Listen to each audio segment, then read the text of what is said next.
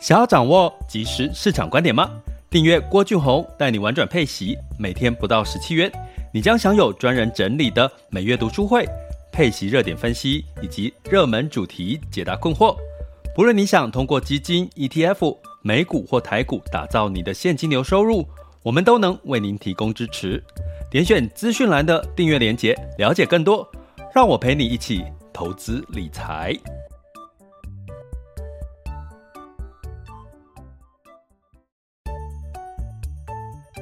想要掌握即时市场观点吗？订阅郭俊宏带你玩转配息，每天不到十七元，你将享有专人整理的每月读书会、配息热点分析以及热门主题解答困惑。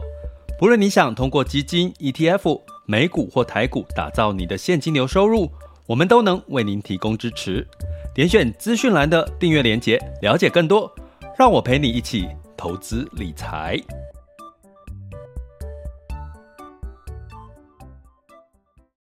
各位亲爱的学员以及听友们，大家中午好、下午好、晚上好。今天是二十九日了，对不对？再过两天就要 Happy New Year 了，哈哈，又是二零二三年了，该期待一下哈。就是二零二二年狗屁倒灶的事情还蛮多的，二零二三年呢，应该就会是一个重新。崭新的局面了哈，所以呃，大家可以期待一下二零二三年哈。那在这个市场的部分呢，最近的股市哈，我有跟各位特别聊过，说像年底在尤其十二月呢，呃，会有一个叫 window dressing 哈，也就是说我们讲叫做做账行情哈。那做账行情的同时，也会有另外一个叫 tax selling。啊，我们在上一集也讲过，就是这个有一个跌多的，就会赶快把它卖掉，为了可以把这些亏损拿来抵税，哈，造成美股的卖压。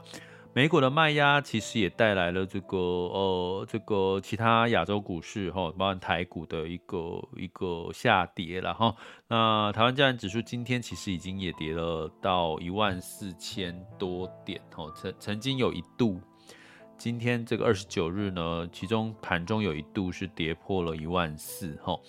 那但是呢，其实我倒觉得，我们刚刚讲说二零二二年哈。既然说都已经是这个狗屁叨叨的一年了，很多很多有的没有的事情都发生了，那干脆就让二零二二年一次痛到底嘛。也就是说，大家可以用这种心态，就是说，哦，其实很多的不好的事情，我们刚刚讲结账行情，对不对？就把二零二二年的所有的不 OK 的事情，那就放在二零二二年就算了。二零二三年又是一个全新的开始。我觉得现在的市场也有这样的一个氛围哈，就是说，其实把这些不好的东西，反正二零二二年大家就知道就是不好了嘛，那我就全部把它二零二二年就把它消化掉。比如说库存，比如说我们在讲一些企业，如果是要打消呆账的时候，你去想啊，我的库存很多，我应该要在二零二二年就全部把它清掉，让这个亏损的账留在二零二二年的财报里面会比较。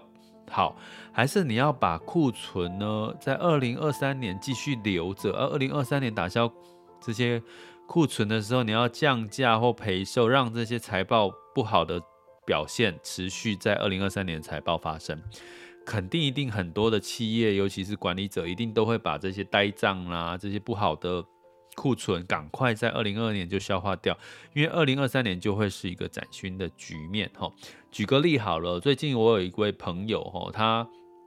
本来这大家知道最近这个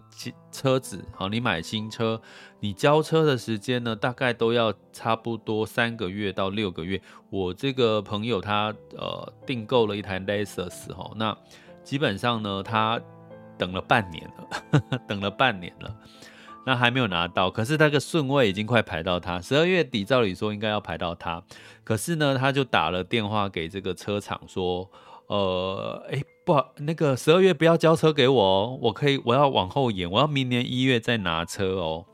大家知道为什么吗？如果你有买车经验，应该知道，因为如果你是二零二二年拿到这个车子新车的话，你的车款，你的行照上面就会写二零二二年的车款。如果这可是你明明就是二零二二年十二月，可是他才不会管你是几月。二零二三年一月你拿到了新车，它上面的行照就会写你是这个二零二三年的车款啊。你想想看，这个价差，大家知道汽车会折旧嘛？每一年就折旧，每一年就折旧。所以啊，他很聪明啊，我朋友很聪明，他知道，反正我十二月拿到车，那我还不如等到一月再拿到车，因为基本上呢，他的车就变成是二零二三年的款式，那它的价格就会晚一年折旧。他如果二零二二年就拿到这个新车，他估计就会在二零二三年，呃，估计隔了两天之后、三天之后，他的车子马上就折旧了。这个应该有买车经验的人，大家都知道嘛，哈，就是这个折折旧款。所以当然很多的事情在二零二二年要赶快把建议大家啦，也把一些不 OK 的事情在就放在二零二二年，让它放水流，哈，就跟着流去。现在整整个市场的氛围就是在这个氛围，所以在讲这个车子的这件事情，哈，你看十二月，你看很多的如果会折旧的，过一年就会折旧，尤其是汽车，比如说你现在买车。应该很多人都会在十二月不会想要交车哈，不会想要十二月拿到车，因为干脆就明年再拿到车。那当然，对于这个市场上面的数字数据哈，比如说你汽车的销售数据就不会太漂亮哈。所以最近呢，特斯拉也因为这个产这个交车的问题呢，也出大家也会担心，就是说，呃，因为最近的新闻大家也知道，特斯拉因为这个交车，呃，这个上海的这个。确诊的人数增加可能会造成一些停工，吼，就是因为确诊人数增加了停工。可是这就是我们过去讲的，跟疫情共处的时候，你一开始会先痛嘛，先痛一下嘛，长呃短长痛不如短痛嘛，所以是可以理解的。也就是说，其实特斯拉本身的财报其实是很好的，可是它因为这个上海交车，可能十二月第一个十二月交车的情况可能会比较。少一点，大家宁愿等到一月再交车。然后另外一个就是它的这个特斯拉的这个担心哈，上海的这个厂房这个停工哈，会带来它的产交车的产能呢也会受到影响哈。这是让特斯拉下跌最近的比较多负面的消息。可是呢，你去想交车一月份估计，我觉得如果说呃中国的这个相关的这个疫情确诊慢慢的恢复到一个像我们跟疫情共处的一个状况。诶，开始慢慢的复工。其实一月份开始，很多人十二月份没有交车的，就我刚刚讲的例子，可能一月开愿意，就是一月就开始陆续交车。反而一月份的这个呃交车数量，说不定还会成长吼。所以我我就在我们的这个学员群提醒的这个我们的学员说，其实这个超跌吼，因为这个 tax selling 哈，这个超跌，再加上这个短期的疫疫情确诊吼，中国的疫情的状况。基本上这个真的就是算是一种超跌的短期现象，所以你现在应该是，如果手头上有做一些停利，或者是你是配息标的有做配息，手上有一些或者是年终奖金，其实你在明年的时候反而可以去透找这些超跌的一些。呃，标的去做一些呃分批的布局哈，因为一月份也有一月份的问题啦，就是说整体的这个财报哈，第四季的财报要公布了嘛哈，所以基本上，嗯、我觉得没有不用二零二二年的事情，不要再把它认为它就是二零二三年的事情，因为二零二三年又是很多的事情都重新的开始哈，你用这样的。角度去看待市场，你可能会看到一些机会吼。人家在看的时候一直跌、一直跌的恐慌，可是你反而看到一直跌、一直跌的机会。甚至呢，像台积电在今天跌了，呃，跌到四百，目前的价位是四百四十五块哈。那呃，有没有机会跌破四百四呢？那当然呢，目前它的支撑点的价位哦，可能就要看它的这个线图它。在哪一个价位支撑点，它没有再跌下去，那这个都是短期之内你可以去做的一些功课了哈。那因为这不是我们今天聊的话题，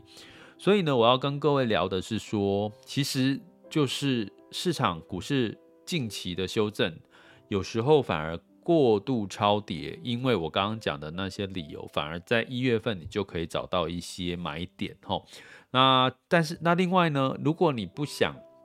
你很恐慌股市的话，那债券市场到底是如何？哈，那我们已经从近期近一两个月有开始跟各位提债券，从资金的流向，从升息到顶的情况，债券也慢慢也出现了反弹的格局，开始跟股票出现了不同的步调。那可喜可贺的是，我有跟各位讲，在年底，呃，我们通常就是媒体带风向啦，或者是机构的谈话，我们就可以大概看到这些机构跟媒体他们的走向会是哪里。所以，的确在最近的机构呢，也开始一直都在讲债优于股，哈，二零二三年债优于股。那所以在所有的条件之下，其实债券呢，其实也是我们二零二三年布局的其中呃关注的一个重点，哈。那我今天的主题叫债券也吹主题风，哈，很有趣哈。那我们常讲主题会提到的是 ETF 嘛，ETF 就是有什么，呃，有元宇宙啦，有电动车啦，有什么，呃，绿能啊，半导体啊，是不是很多主题，对不对？哦，一头拉股哈。那债券其实也是有的哈，债券的主题，尤其最近呢，呃，我可能会讲一下，也可能不见得会讲，因为。现在有一种叫做目标到期债券，哈，可是它因为它募集期间就快结束了，结束就你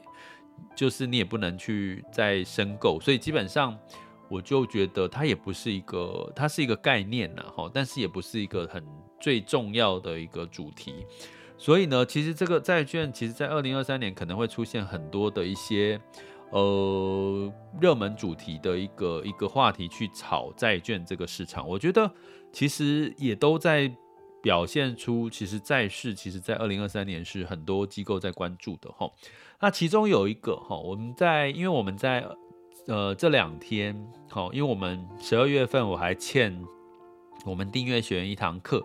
那我其实，在债券的 EP 零二哈，就是上一堂课里面有提到怎么去看债券的信用周期哈，去理解为什么债券二零二三年是有。很大的机会是债优于股，以及拥有资本利得跟债券配息的这个机会，哈。那所以当然讲完这个主题，我们要再讲说，那我要怎么去挑选二零二三年的优质的这些债券，哈。不管是基金跟 ETF，我们也要做一波的这个汰弱留强，哈。这个是我在三月这个 EP 零三就这两天要上架的主题。那在这个整理的过程当中呢，其中有一个是我自己会特别留意的，是明年的债券市场，因为我们常常讲投资等级债、非投资等级债、新市场债，对不对？都在讲所谓的公司债跟国家债的这个区别，可是还没有人具体在讲所谓的，如果我要投资的是美债，比如说美国的投资等级债，对不对？好，现在可能很多人焦关注的焦点是美国投资投资等级的债，可是很少人。最近会提所谓的亚洲债，好，这个主题叫做亚洲债。那亚洲呢，当然不是讲日本，所以所谓的通常你听到亚债、亚洲债，都是在讲所谓的新兴亚洲、新兴亚洲。那新兴亚洲里面呢，居然在近一个月有某一档，好，其实除了某一档之外，很多档的亚洲债券、债券基金哦，我讲基金。大概呢都有将近十个 percent 上下的涨幅，甚至是十九个 percent。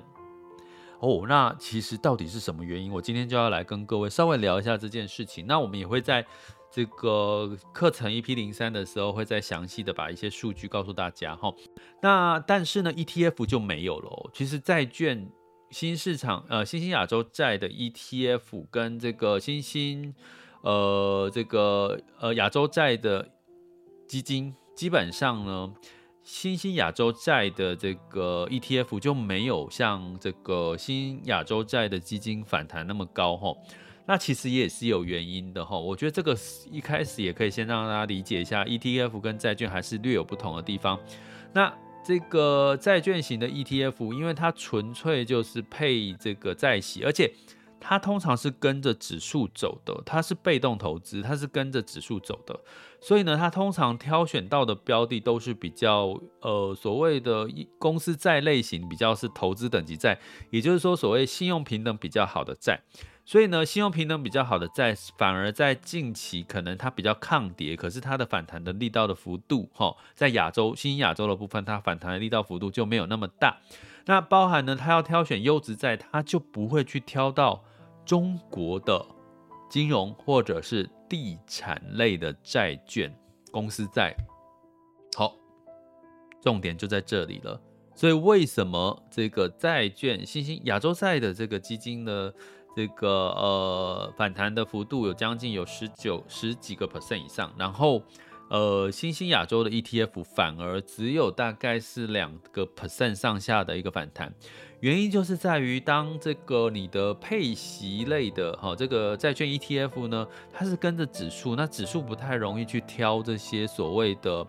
跌升，可是有机会要复苏。反弹的这些，它会跟着指数，所以比较容易挑到一些比较优质的哈，比较呃所谓的投资等级啦、信用等级的债，所以它反弹的力道就没有那么高。可是呢，因为债券基金毕竟还是所谓的基金经理人在做功课，那基金经理人他就可以去挑选一些所谓的跌太深有机会反弹回来的一些市场哈，所以也因为这样的一个差别，反而让这个。修正过多过头的一些券种，哈，或者是一些投资标的，反而有机会透过主动式的基金经理人挑选到了，它反而反弹的力道会比较大。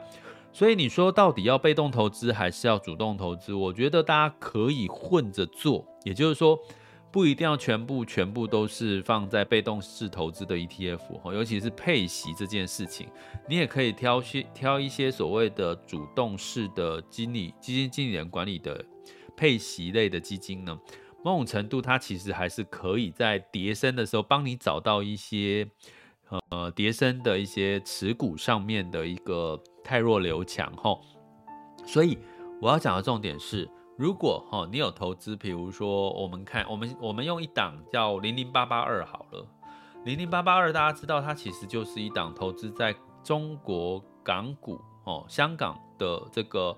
呃，香港港股的这个金融股还有地产类股，哈，我先讲这个，哈，它是股票，哈，它是股票。为什么我讲这一档呢？因为因为这一档呢，其实是呃，在基金里面，我觉得在二零二三年，如果你认为这个中国解封解禁的一这个疫情的这个情况呢，你是比较偏乐观的话，你可能可以去看这这个所谓零零八八二这样一个标的哈。我应该另外辟一个主题来讲啊，但是它就是说，它近一个月是反弹了三点九八 percent 哈，近三个月是反弹了这个九点八六 percent 哈，这个是零零八八二中国高股息 ETF，这是纯股票的，它里面的占比主要是金融跟地产。好，来了，我要讲的是，所以。雅债里面呢，大部分投资在中国跟香港，大概占百分之二十。如果说加上香港，大概是百分之三十到四十。也就是说，在二零二二年跌多跌过多的这些市场，反而在二零二三年可能会是亮点。吼，大家知道，在这个呃中国，在过去二零二二年发生这个烂尾楼地产的这个呃这个下跌的风暴的事件，哈，还有这个香港的这个中概股，哈，也是受到中美贸易的中美贸易战的这些影响，哈，让还有这个中国的监控，哈，这个呃官方监控这个呃严格区域严格，造成中概股的下跌，哈。这些因素让二零二二年几乎中国的，包含香港的市场都一片灰头土脸。可是我跟各位讲，二零二二年就让二零二二年就到二零二二年过去，可我们要展望二零二三年，你就要去看是什么东西是跌升的，然后它有没有开始有复苏跟反弹的机会。比如说我们举举例半导体，半导体其实二零二二年表现也是不太好，对不对？可是呢，当它去化库存到一个程度，它是目前去化库存比较快的一个产业，那是不是代代表它接下来二零二三年也有它反弹的机会？哈，就是这样的一个逻辑哈。所以在我们讲的新兴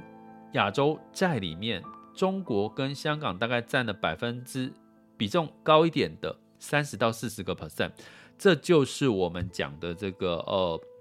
新兴亚洲债它反弹的原因。好，那所以呢，接下来我要稍微讲一下这个逻辑哈，为什么呃中国的地产跟金融这件事情造成它的反弹？那为什么新兴亚洲债的 ETF 它一样也是有投资中国，还有相关的其他的亚洲国家，可是呢，它相对来讲呢，它表现就没那么好，因为第一个它的中国的占比比较低，第二个它通常挑选的是所谓的。性评比较高的哈投资等级的公司债之类的哈，那当然他就不会挑到中国的房地产这类型的标的哈，所以你就可以大概理解哈，就是诶为什么同样是新兴亚洲的这个主题的 ETF 跟这个债券 ETF 跟这个呃新兴亚洲的债券基金会有这个净值这么大的一个绩效的落差在这里哈，那我们怎么去看二零二三年诶？刚提到中国占比，香港占比百分之四十哈。那过去二零二二年房地产跟这个呃这个港股哈中概股都被打趴哈。那二零二三年会发生什么事情？我跟各位讲两个逻辑哈。这个我我们也在我们的课程有跟学员讲过了，就是说其实任何中国要复苏，它的地产一定要走稳。这是很重要的一个基本逻辑哈。为什么？因为中国有百分之一个老百姓，中国老百姓他的收入里面有六成，平均下来有六成都是跟银行借款去买房子。也就是说，你今天今天的薪水是三万块，你有六成是一万八都去缴房贷，这是中国的现象。台湾有吗？台湾没有那么多年轻人有这种状况，对不对？呃，但是在中国的确哈、有这样的状况，为为什么呢？其实有很多的我背景哈、包含他们有这个呃薪水里面有提拨一部分叫住房公积金，是可以拿来买房子的。我们的钱只会提拨劳保退休金，还要扣掉健保费哈、所以有很多不一样的面向。我们会在这个呃 EP 零三会再细讲哈、那所以呢？中国它要复苏它的整体的经济的话，除了坚持清零啊，不是不是坚持清零，就是放宽清零这个条件。第二个，它必须想办法让它的房地产可以慢慢的走稳。房地产二零二年大家知道发生什么事情吗？烂尾楼，还有这个所谓的可能差点违约破产的这些这些公司的问题，哈。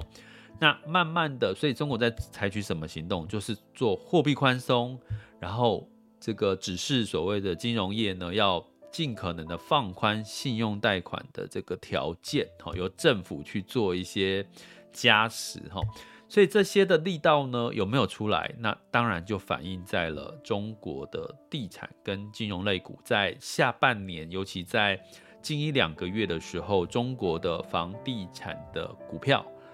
反弹的力道都蛮强的哈，所以这件事情呢，也带来了这个，如果在新兴亚洲债券的持有的是金融跟房地产的中国金融跟房地产的公司债，非投资等级哦，非投资等级公司债的占比比较多，它的绩效就表现得比较好。所以，为什么新兴亚洲债这个主题让这个债券基金可以近一个月反弹这么高？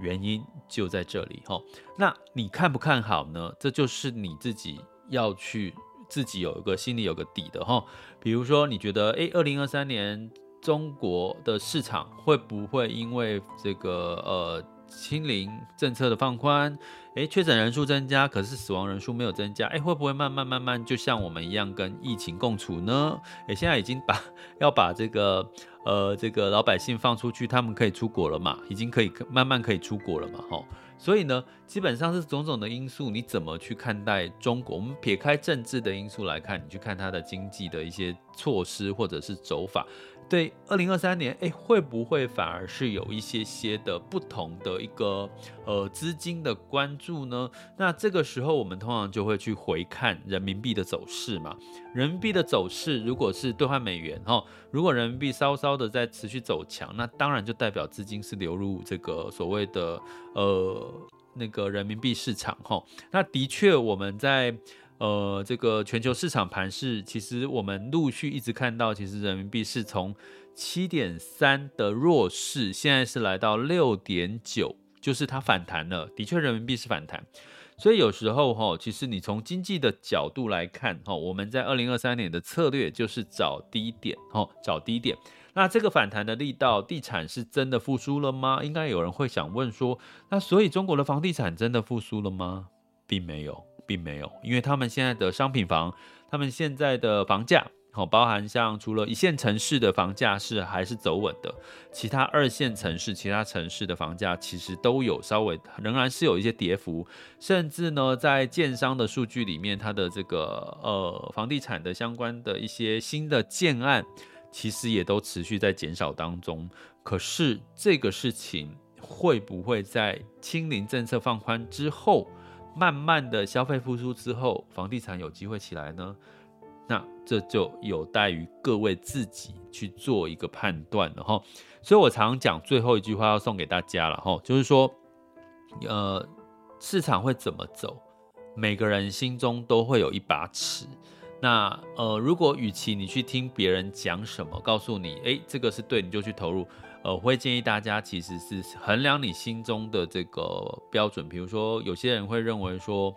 诶，中国其实还是应该是有它很大的一个风险哦。而有些人会觉得说，诶，从经济的角度，它也许是的确有复苏的可能性。所以你就要自己要有一个判断哦。我建议大家不要就是。啊，听到什么就去做什么哈，那这样子可能相对来讲会是找到自己一个上车的理由跟下车的这个呃时机的自己的自我判断。那像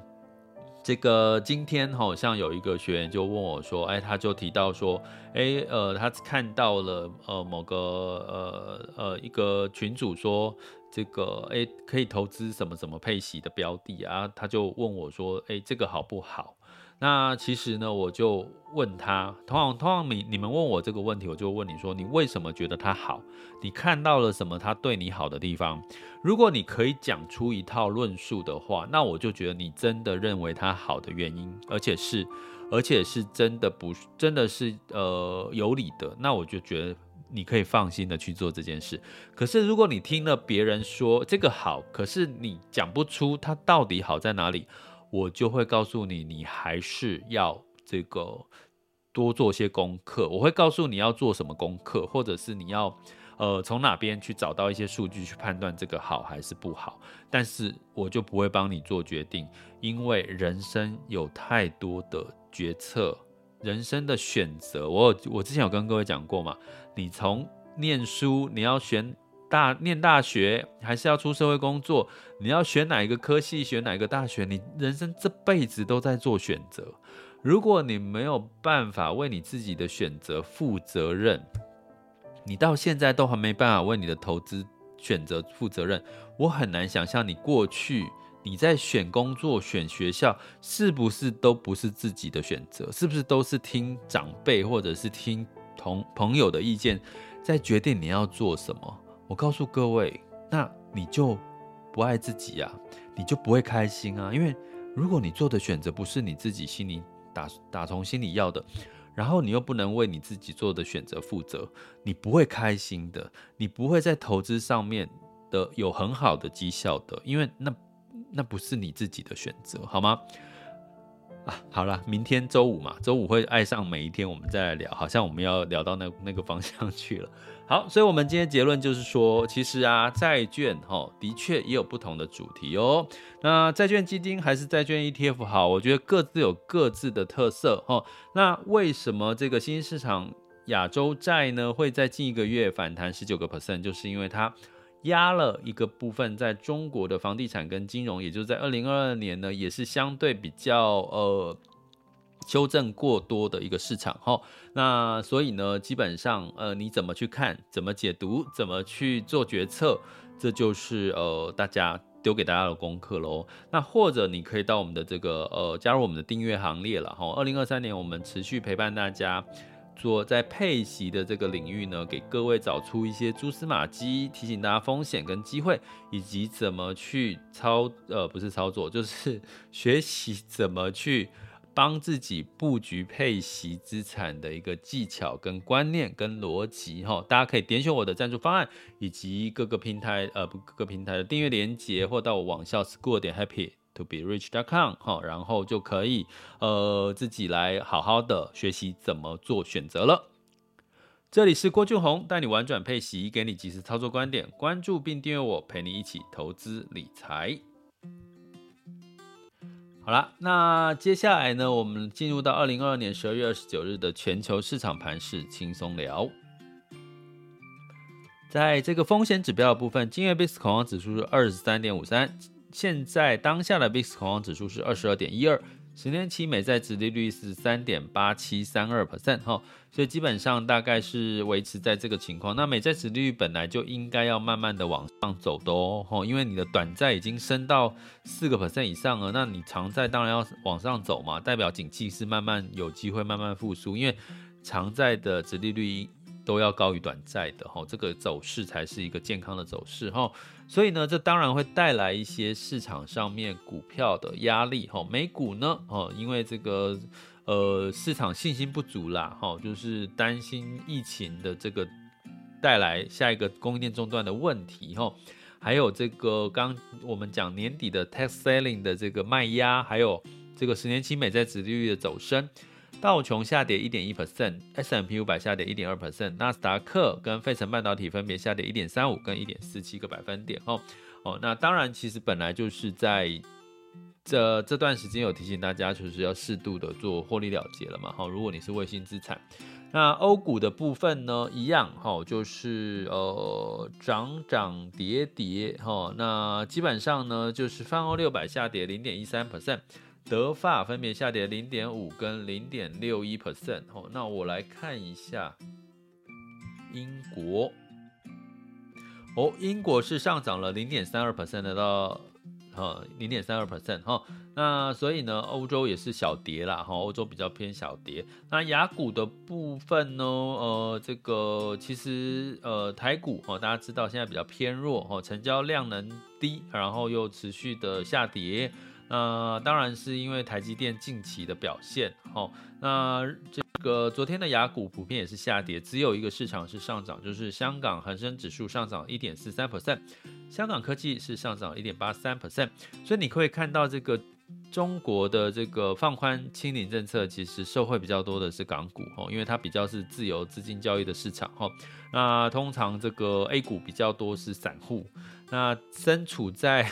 大家知道，其实很辛苦哈，中国的老百姓很辛苦哈，因为他们的信心不足，失业率高，然后又不敢消费，又不知道接下来的下一步会是什么状况哈，然后然后也是害怕这个呃确诊，然后呃就只能待在家里面的状况还是还在发生当中，因为短期的这个不不知道未来会变变怎样。所以呢，A 股普遍呢，散户比较多哦，大概百分之五十都是散户的情况下，在 A 股的表现也容易受到信息面的影响哈，所以这个就是呃周三的哈这个雅股情况。那我们来看一下目前十二点三十二分哈这个目前的雅股走势。台湾加权指数呢，目前是下跌零点七一 percent，来到一万四千零七十二点哈。那当然中盘盘中有这个跌破一万四啊。目前台积电是下跌了一点一一 percent，来到四百四十六块钱哈。那早盘的时候还有四百四十三嘛哈。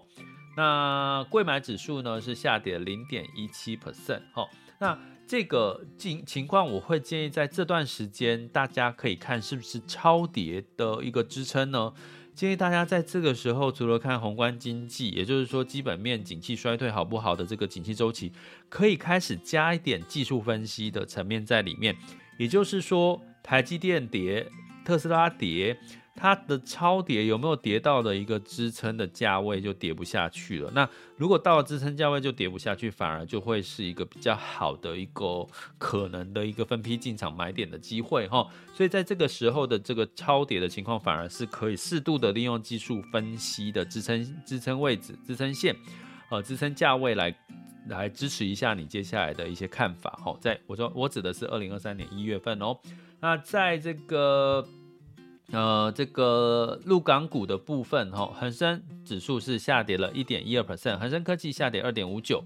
上证指数是下跌零点三一 percent，来到三零七七点，哈，所以呃，亚股普遍今天都是下跌的。那日经二二五是下跌一点二一 percent，南韩下跌一点六七 percent，新加坡海峡是下跌零点八四 percent，哈，所以整体的亚洲股市都是下跌的。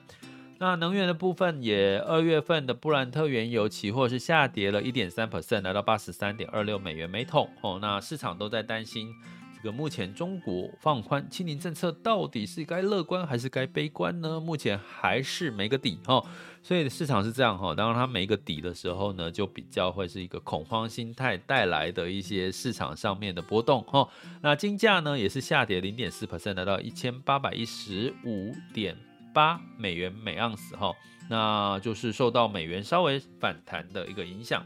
那汇市的部分呢，也是哈，这个呃美元指数哈来到一百零四点五二九二哈，因为这个刚刚提到美债殖利率十年美债殖利率稍微走升嘛哈，那美元指数也呃吸引资金回流美元哈，美元指数稍微反弹。那台币弱哦，台币弱哦，美元兑换台币是三十点八三哦，吼，来到三十点八三。那美元兑换人民币是六点七，呃，六点九七七七，哦，也是人民币有稍微走弱一点。那美元兑换日元是一百三十四点四五，哈，所以在呃昨天进到目前为止，美元是稍微走强，吼。那呃，你会说到底走美元要强一点还是弱一点好？如果你是说台股或者是非美市场的股市的话。那或者是美股，美股本身可能稍微美元不要太强，会对于股市会是比较有一些反弹的力道。但是我觉得这个都不重要，因为重要的是二零二一年，好，二一二零二一年呢，呃，二零我在讲什么？二零二三年的一个接下来的从归零开始的表现，我觉得才是最重要的啦。好，二零二二年这两天就。涨涨涨涨跌跌，就不要太拘泥这个短期的变化了哦。我刚刚再补充一下，其实印度新兴亚洲债券里面有一个印度跟印尼也是很重要。印度啦，印度，印度的表现在如果在新兴亚洲债里面有印度的这个部分比较高，其实它的表现也会不错了哈。好，这里是郭俊宏带你玩转配息，给你及时操作观点，关注并订阅我，陪你一起投资理财。我们下集见，拜拜。